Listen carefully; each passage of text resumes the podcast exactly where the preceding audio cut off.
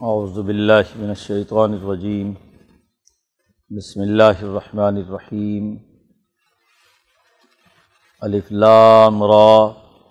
تلک آیات الکتاب و قرآن مبین ربما یود الذین کفروا لوکانو مسلمین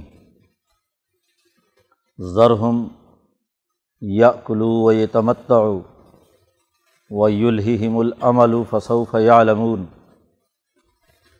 وما اہلکنا من قریت الا ولہا کتاب معلوم ما تسبق من امت اجلہا وما یستأخرون وقالوا یا ایہا الذی نزل علیہ الذکر انک لمجنون لو ما تأتینا بالملائکتی ان کنت من الصادقین، ما ننزل الملائکۃ الا بالحق وما كانوا اذا منظرین۔ انا نحن نزلنا الذکر و انا له لحافظون۔ ولقد ارسلنا من قبلك في شيع الاولین۔ وما يأتيهم من رسول الا كانوا به يستهزئون کزالک نسل فی قلوب المجرمین لا یؤمنون به وقد خلط سنت الاولین ولو فتحنا علیہم بابا من السماء فضلوا فیہ یعرجون لقالوا انما سکرت ابصارنا بل نحن قوم مسحورون صدق اللہ العظیم یہ صورت الحجر ہے اور یہ ان چھ صورتوں میں آخری صورت ہے جن کے شروع میں حروف مقطعات میں سے الف لام را آتا ہے۔ لوامیر سطح میں سے یہ آخری صورت ان صورتوں کے شروع میں یہ جو حروف مقطعات آتے ہیں، اس کا مطلب اور مفہوم بڑا واضح ہے۔ کہ اللہ کی طرف سے نازل ہونے والا وہ نور جو بار بار انسانیت کی رہنمائی کے لیے دنیا میں آتا رہا، غیب الغیب سے یہ نور، اللہ کا نور نازل ہوا ہے، جو دنیا میں ایک متعین شکل میں، کبھی تورات کی صورت میں اور کبھی انجیل کی صورت میں، کبھی زبور کی صورت میں اور کبھی آج قرآن حکیم کی شکل میں نازل ہوا ہے۔ اور راہ ہمیشہ تردد کے لیے، بار بار کسی چیز کو بیان کرنے کے لیے آتی ہے۔ تو اس صورت میں بھی بنیادی طور پر دعوت دی ہے۔ پچھلی تمام صورتوں میں واقعات انبیاء کے بیان کر کے واضح کیا گیا تھا کہ یہی کتاب برحق ہے۔ اسی کی دعوت انسانیت میں پھیلنی ہے اور وہی غالب آنی ہے۔ اس لیے اس صورت مبارکہ میں تین چار بنیادی احکامات دیے گئے ہیں۔ کہ ایک تو یہ کہ ہم نے ہی یہ کتاب نازل کی ہے، انا نحن نزل ذکر اور و انا لہ الحافظون اور ہم ہی اس کی حفاظت کرنے والے ہیں۔ کسی کی مخالفت، کسی متکبر اور ظالم کی اس کے راستے میں کھڑی کی گئی کوئی رکاوٹ سامنے نہیں آ سکتی۔ اور صورت کے آخر میں اسی لیے اعلان کیا گیا کہ فسدہ بمات عمر آپ کو جو حکم دیا گیا ہے، وہ لوگوں کے سامنے کھول کھول کر بیان کیجیے یہ مذاق کرتے ہیں تو مذاق اڑانے دیں۔ ان کا وقت ابھی مکمل ہونے والا ہے۔ تو اس صورت مبارکہ میں بھی دعوت الکتاب، کتاب اللہ کی طرف دعوت اور نبی کی جو سچائی کا راستہ ہے، اس کی اہمیت واضح کی جا رہی ہے۔ مکہ مکرمہ میں یہ صورتیں نازل ہوئی ہیں۔ تلکا آیات الکتاب، یہ الکتاب کی آیات ایک مقدس دستاویز ہے۔ یہ عام تحریر نہیں ہے۔ یہ انسانوں کے اوپر جو لازم اور فرض کی صورت میں اللہ نے متعین کی ہے وہ کتاب الکتاب عربی میں اس دستاویز کو کہتے ہیں جو شاہی فرمان کی صورت میں انسانیت پر لازم ہو جائے۔ معاہدے کے نتیجے میں تمام لوگوں پر اس معاہدے کی پابندی لازمی اور ناگزیر ہو جائے۔ تو یہ احکم الحاکمین شہنشاہ مطلق نے انسانیت کے نام نبی اکرم صلی اللہ علیہ وسلم پر یہ کتاب اتاری ہے اور یہ الکتاب ہے، تحریری دستاویز ہے، فرائض و واجبات ہیں، احکامات ہیں۔ یہ عام لوگوں کی کوئی تحریر نہیں ہے۔ جس کو جی چاہا جھٹک دیا، جس کو جی چاہا قبول کر لیا۔ یہ نافذ العمل ہوئی ہے، قانون ہے، ضابطہ ہے۔ و قرآن مبین اور واضح قرآن کی، ایسا قرآن جو کھول کھول کر باتیں بیان کرتا ہے۔ عقلی طور پر بھی باتوں کو سمجھاتا ہے، عملی طور پر بھی، مثالوں کے ذریعے سے بھی۔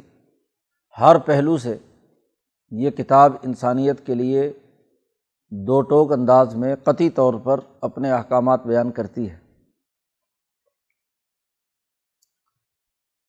اب اگر یہ مکے والے آج نہیں بات مانتے اور یہ حیوانیت کی سطح پر ہے، اس سے اوپر نہیں اٹھنا چاہتے۔ کتاب مقدس کا مقصد تو یہ ہے کہ یہ بہیمیت اور حیوانیت کی دلدل سے نکلیں اور ملکیت کے اعلیٰ مقام تک پہنچیں۔ لیکن اگر یہ نہیں حاصل کرنا چاہتے تو ایک وقت آنے والا ہے کہ جب یہی لوگ حسرت کریں گے، یہ تمنا کریں گے کہ کاش کے ہم مسلمان ہو چکے ہوتے۔ اور روبامہ یود الدین کفرو کسی وقت روبامہ کافر لوگ یہ خواہش کریں گے، یہ چاہیں گے، آرزو اور تمنا کریں گے کہ لو کانو مسلمین، کاش کے ہم بھی مسلمان ہو جاتے۔ نبی اکرم صلی اللہ علیہ وسلم نے یہ آیت مبارکہ اس وقت پڑھی تھی کہ جب حشر کے میدان میں یہ بڑے بڑے ظالم اور کافر جہنم میں پھینک دیے جائیں گے اور مسلمانوں کو جنت کی طرف بھیجنے کا اعلان ہوگا، تو اس وقت بڑی حسرت اور ندامت سے کہیں گے کہ لو کانو مسلمین، کاش کے ہم بھی مسلمان ہوتے۔ لیکن یہ اسی واقعے کے ساتھ خاص نہیں ہے۔ صحیح اور تحقیقی بات جو شیخ الہند رحمۃ اللہ علیہ کے ترجمے سے اور محققین علماء سے سمجھ میں آتی ہے وہ یہ کہ ہر مرحلے پر نبی اکرم صلی اللہ علیہ وسلم جب مکہ میں یہ دین کی دعوت دی اور جیسے جیسے دین بڑھتا چلا گیا تو ہر ایسے مرحلے میں جب مسلمانوں کو فتح نصیب ہوئی تو کسی نہ کسی آدمی نے ضرور یہ کہا کہ لوکان و مسلمین۔ بدر کا سب سے پہلا مارکا تھا کہ جس میں دشمن کی طاقت ٹوٹی، ان کی سیاسی طاقت ختم ہوئی اور مسلمانوں کی سیاسی طاقت کی دھاک پورے حجاز پر اور عرب پر پیدا ہوئی۔ تو اب کچھ لوگوں نے کہا لوکان و مسلمین، کاش کے ہم مسلمان ہوتے۔ ایسے ہی غزبہ عہد میں غزبۂ احزاب میں اور مکہ فتح ہوا تو پھر تو بہت سارے انہوں نے کہا کہ لوکان و مسلمین۔ یہاں آیت میں عموم ہے، کسی بھی وقت، دنیا کے ہر مرحلے میں جب بھی دین غالب آتا رہا، تو یہ لوگ خواہش کرتے رہے، کاش کہ ہم مسلمان ہوتے اور اس ذلت اور رسوائی میں مبتلا نہ ہوتے۔ تو قرآن کہتا ہے کہ کوئی وقت آنے والا ہے کہ جب یہی لوگ آرزو کریں گے کہ بڑی غلطی کی، کاش کے ہم مسلمان ہو جاتے۔ اور آخری وہ ہیں جو حشر کے میدان میں حسرت کریں گے۔ اب اس وقت یہ بات نہیں مان رہے۔ اب اس وقت سرمایہ پرستی کا ان کے دماغوں پر غلبہ ہے۔ خواہشات اور کھانا پینا اور دنیا کی لذات میں یہ منہمک ہے اس لیے حضور سے کہا جا رہا ہے ذر ہم ان کو چھوڑ دیجیے یا اکلو کھائیں پئیں و یہ اور لذتیں حاصل کریں۔ دنیا کی عیاشیاں کریں۔ کچھ دن کا یہ فائدہ ہے۔ ان کی ذہنی سطح ابھی اتنی بلند نہیں ہے کہ یہ اعلیٰ پیغام کو سمجھ سکیں۔ جی یہ کھانے پینے کی لذتوں کو ہی اصل سمجھ رہے ہیں۔ تو ان کو نظر انداز کیجیے کسی بے وقوف اور احمق اور ایسے آدمی کو جو حیوانیت کے درجے سے اوپر اٹھنا نہیں چاہتا، تو اس کو آپ لاکھ کوشش کریں اپنا پروگرام سمجھانے کی، وہ کبھی بھی نہیں سمجھ پائے گا۔ اس کے نزدیک جو بھی پروگرام ہے وہ کھانے کا ہوتا ہے یا پینے کا ہوتا ہے یا لذتوں کے حصول کا ہوتا ہے، بس۔ تو جانور جیسے ہے اس کی آخری انتہا یہی ہے۔ تو یہ حیوانیت کی سطح پر اتر چکے ہیں، اس لیے آپ ان کو نظر انداز کریں۔ ذر ہوں، چھوڑ دو ان کو۔ یا کلو و تمت و یلحم العمل اور یہ امیدوں میں منہمک رہیں۔ جب کسی سوسائٹی میں زوال آتا ہے، عقلی اور علمی سطح پست ہو جاتی ہے، تو ان میں یہ تین مرض پیدا ہوتے ہیں۔ بس کھا لیا پی لیا ہاں جی عام سطحی چیزیں، چاہے وہ کوئی ذلت اور رسوائی سے دے، غلامی کے طور پر ٹکڑے ڈال دے، بس اسی کھانے پینے میں مبتلا رہتے ہیں۔ اور امیدیں بڑی بڑی پالتے ہیں۔ کرنا، کرانا کچھ نہیں، نہ علمی اور ذہنی سطح اس درجے کی۔ نہ کوئی پروگرام، نہ کوئی کام، نہ کوئی جد وجہد اور کوشش، اور امیدیں آسمان سے بھی بڑی کہ بس جی ہم سے بڑا، ہم سے بہتر، ہم سے اچھی قوم کون سی ہے؟ تو امیدیں اسی وقت ہوتی ہیں جب کوئی کام نہ کیا جائے۔ اب نہ کوئی جدید ہاں جی ٹیکنالوجی، نہ سائنس، نہ کوئی اور علوم، نہ کوئی ترقیات، نہ کوئی اعلیٰ مقاصد اور پھر ان کے بھی کوئی مقاصد نہیں، بس صرف لذتیں۔ یہ ارتفاق حاصل ہو جائے، یہ لذت حاصل ہو جائے، ایسی کوٹھی بن جائے، ایسا بنگلہ بن جائے، ایسی مال جمع ہو جائے۔ ہاں جی یہ یہ تمام چیزیں۔ اور امیدیں ایسی کہ بس ساری دنیا کی حکمران گویا کہ یہی ہے تو قرآن کہتا ہے یل ہی ہم العمل اب مکے کے سردار جمع ہو کر ابو طالب سے کہتے ہیں کہ یہ تمہارا بیٹا ہماری حکومت کے خلاف ہے۔ بھتیجا، تمہارا۔ اس کو روکو۔ تو حضور نے پوچھا کہ تم کتنی کی حکمرانی چاہتے ہو؟ یہ تمہاری حکمرانی جو چھوٹی سی حکومت مکے میں لیے پھر رہے ہو۔ یہ تو بہت ہی چھوٹی ہے۔ میں تو تمہیں پوری دنیا کا امام بنانا چاہتا ہوں، بین الاقوامی لیڈر اور رہنما بنانا چاہتا ہوں۔ لیکن اس کے لیے ضروری ہے کہ یہ لذتیں، یہ خواہشیں، یہ ذاتی مفاد پرستی، خود غرضی یہ ختم کر کے کل انسانیت کی فلاح و بہبود کی سوچ اور ذہنیت پیدا کرو گے تو انسانیت کے لیڈر بنو گے۔ اگر ذاتی خواہشات اور کھانے پینے سے اوپر نہیں اٹھو گے، نہ کوئی پڑھو، نہ لکھو، نہ کوئی اعلیٰ عقل اور شعور حاصل کرو، تو پھر کیسے دنیا کے تم لیڈر اور رہنما بن سکو گے؟ تو اس لیے تین باتیں کہیں زوال پذیر معاشرے کی یقلو و یتمتا و یلحم العمل۔ امیدیں بڑی لمبی لمبی لگاتے ہیں۔ قرآن کہتا ہے ان کو چھوڑیے۔ یہ اس قابل نہیں ہے کہ ان کو اتنے اعلیٰ سطح کا پروگرام سمجھ میں آئے۔ اس لیے دعوت کے لیے لازمی اور ضروری ہے کہ جو مدعو ان تین امراض میں مبتلا ہو، اس کو چھوڑ دو۔ ذر ہوں خود اللہ نے حکم دے دیا کہ اس کو چھوڑو نظر انداز کرو، اس پر وقت ضائع کرنا فضول اور لغو ہے۔ فصوف یا علمون عن قریب ان کو خود پتہ چل جائے گا۔ تجربے سے ٹھوکریں لگیں گی۔ آج یہ کبھی ایک پارٹی کے نعرے لگاتے ہیں، کبھی دوسری کے، کبھی تیسری کے۔ ہاں جی چند دنوں میں ان کو پتہ چل جائے گا کہ کیا بھاؤ بکتی ہے۔ ہاں جی وہ تبدیلی کہاں گئی؟ ہاں جی جس کے لیے سارے کے سارے اچھل کود کر رہے تھے۔ تو ان کو چھوڑو اسی حالت میں، یہ امیدیں باندھتے ہیں۔ ایک جھنڈی دکھانے والا آتا ہے، اس کے پیچھے چلے جاتے ہیں۔ دوسرا جھنڈی دکھانے والا آتا ہے، اس کے پیچھے چل پڑتے ہیں۔ تو فصوف یا علمون عن قریب ان کو پتہ چل جائے گا۔ باقی رہی یہ بات کہ کسی قوم کو ہم تباہ و برباد فوری طور پر نہیں کرتے، ایسی امیدوں میں لوگ مبتلا رہتے ہیں، ستر ستر سال گزر جاتے ہیں۔ تباہی بربادی نہیں آتی وہاں کی حکمران طبقے پر، تو اس کی وجہ یہ ہے کہ وما اہلکنا من قریتن اللہ ولاح کتاب معلوم۔ ہم کسی بستی کو اس وقت تک ہلاک نہیں کرتے۔ ہم نے ہر بستی کی مہلت کی ایک مدت مقرر کی ہے۔ کتاب معلوم میں ہم نے لکھا ہوا ہے۔ کہ یہ اس کو اتنی مہلت دینی، اس کو اتنی مہلت دینی، شاید ٹھیک ہو جائے۔ تو ایک دم عذاب آ کر تباہ و برباد نہیں کرتے بستی کو، اس کے لیے کچھ وقت مقرر ہوتا ہے۔ تو آج مکے والوں کی تباہی اور بربادی کے لیے بھی ایک وقت مقرر ہے۔ جی اور وہ مکہ میں جب یہ صورت نازل ہوئی، اس کے بعد کوئی زیادہ لمبا وقت نہیں تھا۔ بدر کے میدان میں اور اگلے آٹھ نو سال میں فتح مکہ کی صورت میں ان پوری بستی والے تمام لوگوں کو راستے سے ہٹا دیا اور اس بستی پر مسلمانوں کا قبضہ ہو گیا، جیسا کہ پچھلی صورت میں ابھی بیان کیا والا نسخی نن کم الرضا تمہیں وہاں ہم ٹھہرائیں گے اس زمین میں۔ ماں تصویق و من امتن اجلا وما یستخرون کسی قوم کی جو مقرر کردہ مدت ہے، نہ تو اس میں اضافہ ہو سکتا ہے، نہ کمی۔ کائنات ایک سسٹم کے تحت چل رہی ہے۔ اور اس سسٹم میں جو بنیادی امور طے کر دیے گئے ہیں، اس کی خلاف ورزی نہیں ہوگی۔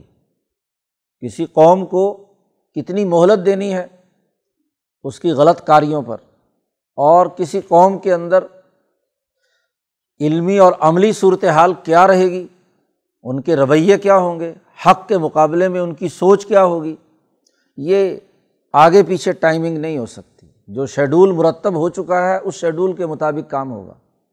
کسی کی خواہش یا کسی کی تمنا سے کچھ نہیں ہوگا۔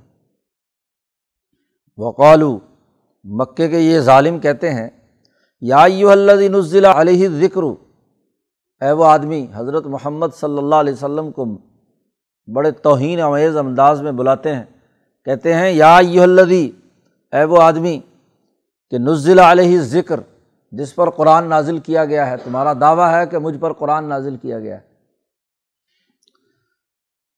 اے وہ آدمی ان نقل مجنون تو تو مجنون لگتا ہے۔ انقلاب کے دعوے کرتا ہے۔ ہاں جی یتیم، غریب کا بیٹا اور اب کہتا ہے جی انقلاب برپا کروں گا میں۔ تمہارے خلاف۔ نہ کوئی مالی طاقت، نہ کوئی خزانہ تمہارے پاس، نہ کوئی غیبی امداد، نہ فرشتے تیرے ساتھ اترے۔ تو اگر نبی اللہ کی طرف سے بھیجا ہے، تو تیرے ساتھ فرشتے ہونے چاہیے۔ لو ماتا تینہ بل ملائی کتی ہمارے پاس فرشتے لے کر آ، ان کن تمنت صادقین اگر تو سچا ہے۔ نبی اکرم صلی اللہ علیہ وسلم سے کہتے ہیں یہ کہ اگر تمہاری سچائی ہے، تم بڑے روحانی آدمی ہو، اللہ میاں نے تم پر کتاب نازل کی ہے، اللہ کے تم پیغمبر ہو، تو تمہارے پاس فرشتے ہونے چاہئیں اور فرشتے کیا کریں گے؟ پیچھے تفصیل آ چکی کہ وہ ہمیں بہت ساری دولت لا کر دیں جی خزانہ دیں۔ جی۔ یا بہت بڑی جاگیر بنا کر دیں۔ جی چونکہ سرمایہ پرستانہ ذہنیت میں غیر معمولی طریقے سے بغیر کسی محنت کے کوئی فرشتہ یا کوئی جن یا کوئی روحانی تعویذ گنڈا ایسا ہو جس سے بس اچانک دولت آ جائے۔ تو ایسی روحانیت کے امراض میں مبتلا ہوتے ہیں کہ خود کام نہیں کرنا، بس پیر صاحب، فقیر صاحب، رسول صاحب جو ہیں وہ غیبی طور پر یا تو اس کی کوئی مدد کر دیں، پیسے دے دیں، دولت خزانہ بڑھا دیں۔ تو بس اس کو پیر مان لیں گے، رسول مان لیں گے۔ تو اصل میں تو پیسے کے پجاری ہے جیسے پچھلی صورت میں گزرا، پچھلی سے پچھلی میں کہ یہ لوگ کہتے ہیں کہ آپ یہ مکہ ہے، پہاڑی علاقہ ہے، آپ اسے پہاڑ کاٹ کر اس کو زرعی زمین بنا دیں۔ تو پھر ہم مانیں گے کہ آپ رسول ہیں۔ آپ یہاں پانی نہیں ہے، ایک ہی چشمہ ہے زمزم کا۔ آپ جو ہے نا ہاں جی اس طریقے سے کوئی روحانی پھونک ماریں کہ جس سے چشمے نکل آئیں، پانی ہی پانی ہو جائے۔ جی۔ اب یہ احمقانہ باتیں ہیں۔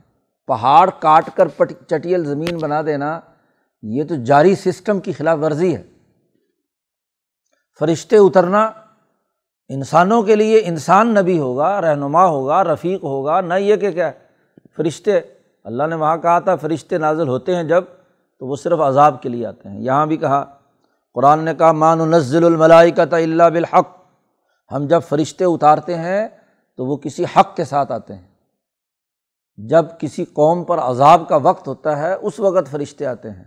یا حشر کے میدان میں جب سب لوگوں کو جمع کیا جائے گا، تو وہاں سب سے پہلے فرشتے قطار اندر قطار آئیں گے۔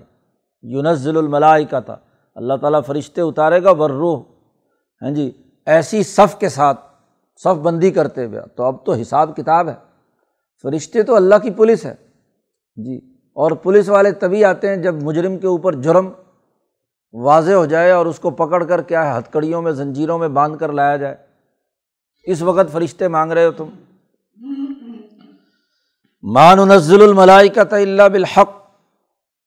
ہم فرشتے نہیں اتارتے، مگر اس وقت جب کسی کے اوپر حق ثابت ہو جاتا ہے۔ وما کانو ازم منظرین اور اس وقت کسی کو کوئی مہلت نہیں دی جاتی۔ رشتے آتے ہیں۔ اور تمام مجرمین کو گرفتار کر لیتے ہیں۔ ان کا نامہ اعمال سیاہ ہو چکا ہوتا ہے، اس لیے اس وقت کسی کو کوئی مہلت نہیں ملتی۔ باقی رہی یہ بات کہ یہ آپ کو مجنون کہتے ہیں، آپ کا مذاق اڑاتے ہیں ہیں جی اور خواہشات اور لذات میں مبتلا ہیں۔ تو آپ اس سے مت گھبرائیے۔ انا نحن و نزل نہ ذکر ہم نے یہ قرآن آپ پر نازل کیا ہے۔ اور وہ انا لہو الحافظون اور ہم ہی اس کی حفاظت کرنے والے ہیں۔ آپ کو پریشان ہونے کی ضرورت نہیں۔ یہ لوگ آج مذاق اڑاتے ہیں تو کل یہی لوگ ندامت کا اظہار کریں گے۔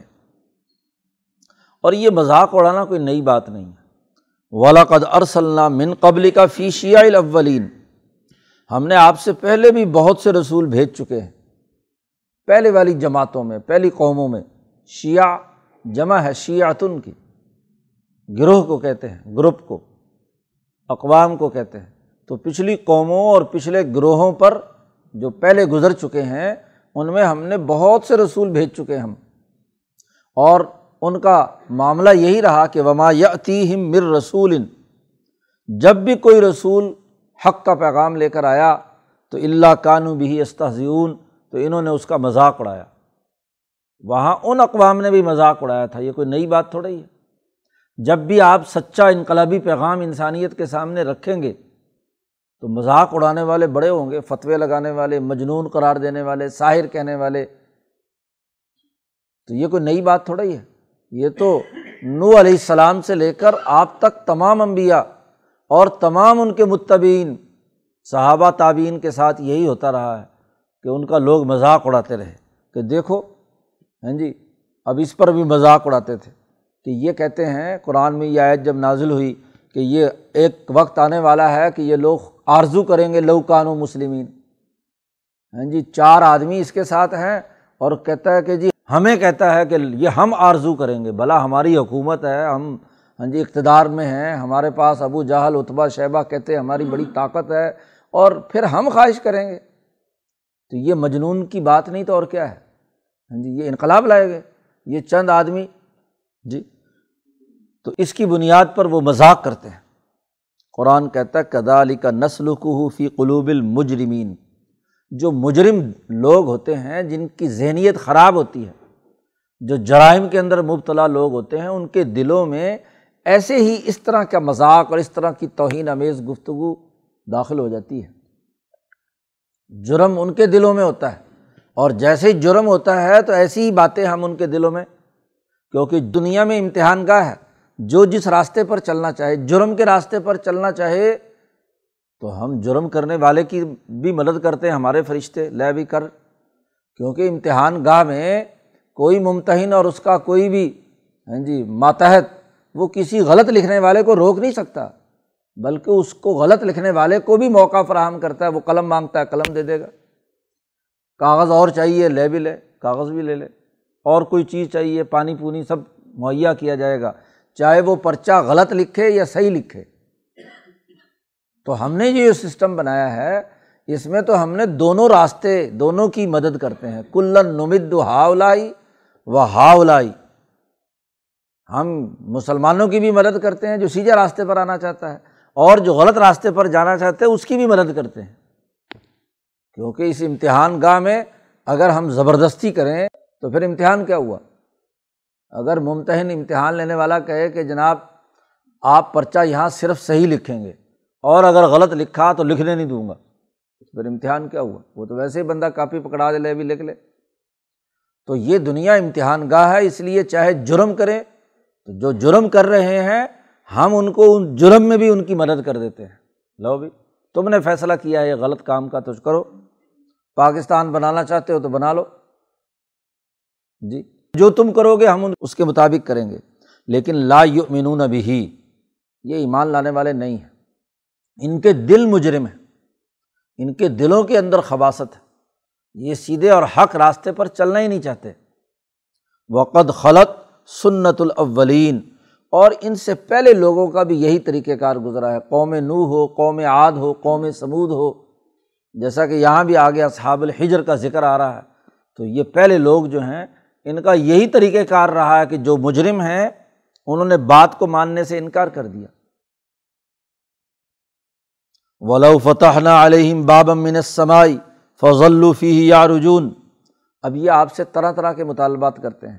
ایک مطالبہ یہ بھی کہ آسمان کا دروازہ کھلے اور آپ چونکہ نبی بن رہے ہیں اور آپ قرآن پاک لے کر آئے ہیں، اللہ کا پیغام لائے ہیں، تو ہمیں اللہ کے پاس ہم جا کر اللہ میاں سے دیکھنا چاہتے ہیں۔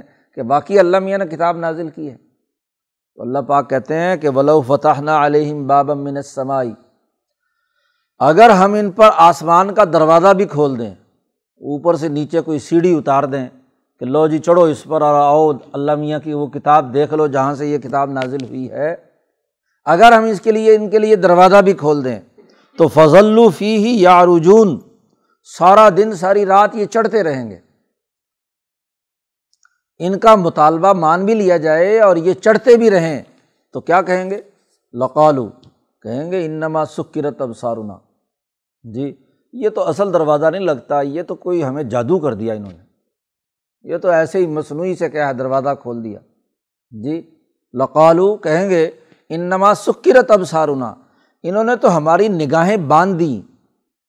بل نہن قوم مسحورون، بلکہ ہم تو جادو کی بھی قوم ہو گئے، ہم پر انہوں نے جادو کر دیا کہ حقیقت میں تو کوئی دروازہ نہیں تھا، بس جادو کے زور پر ہمیں ویسے ہی کیا ہے، کسی دروازے کے اندر چڑھانا ہے۔ جس نے بات نہیں ماننی تو اس کے یہاں تو مرغے کی ایک ٹانگ ہے، چاہے جتنی مرضی دلائل دے دو۔ تو قرآن نے کہا کہ ان کی ذہنی سطح اتنی پست ہے، یہ کھانے پینے اور امیدیں باندھنے کے علاوہ اور کچھ نہیں، ان میں اگر ان کے سامنے، ان کے مطالبے کے مطابق بھی دروازہ کھول کر کہا جائے کہ چلو اس دروازے سے چڑھ کر جا کر دیکھ آؤ، تو اس وقت بھی کہیں گے کہ اصل میں یہ کچھ بھی نہیں ہے، یہ تو ایسے جادو کر دیا ہم پہ یہ تو چونکہ بڑا جادوگر ہے۔ اس لیے پہلے حضور کو مجنون کہا، اور جب عقل اور شعور اور فہم کی باتیں دلائل کے ساتھ سمجھائیں تو پھر کہنے لگے، نہیں نہیں، یہ تو جادوگر ہے، ساحر ہے، بڑا چرب زبان ہے، باتیں بڑی کرتا ہے، بڑے عقلی ہاں جی دلائل دیتا ہے۔ ہمارے پاس اس کے دلائل کا توڑ نہیں ہے۔ تو پھر کیا ہے؟ جادوگر ہونے کا فتویٰ لگا دیا۔ تو خود عقل سے سوچتے نہیں، اپنے جرائم جو ہے اس کا اعتراف نہیں کرتے اور سیدھے راستے پر آنا نہیں چاہتے۔ تو اس لیے جو لوگ اس حالت کے ہوں، ان کو دعوت دینا چھوڑ دیجیے ضرور اور جو بات سمجھنا چاہتے ہیں، ان کو بات سمجھائیے۔ انہیں کے ذریعے سے یہ پروگرام آگے پڑے گا اور غالب یہی ہوگا۔ اس کی تفصیلات، اس کے دلائل پھر قرآن حکیم نے اگلے رقوع میں بیان کیے ہیں۔ اللہ تعالیٰ ہمیں قرآن حکیم کو سمجھنے اور اس پر عمل کرنے کی توفیق عطا فرمائے۔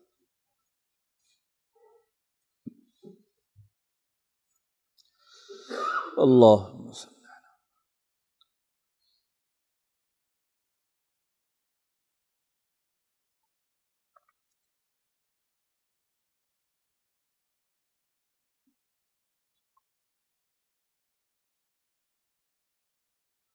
اجمعین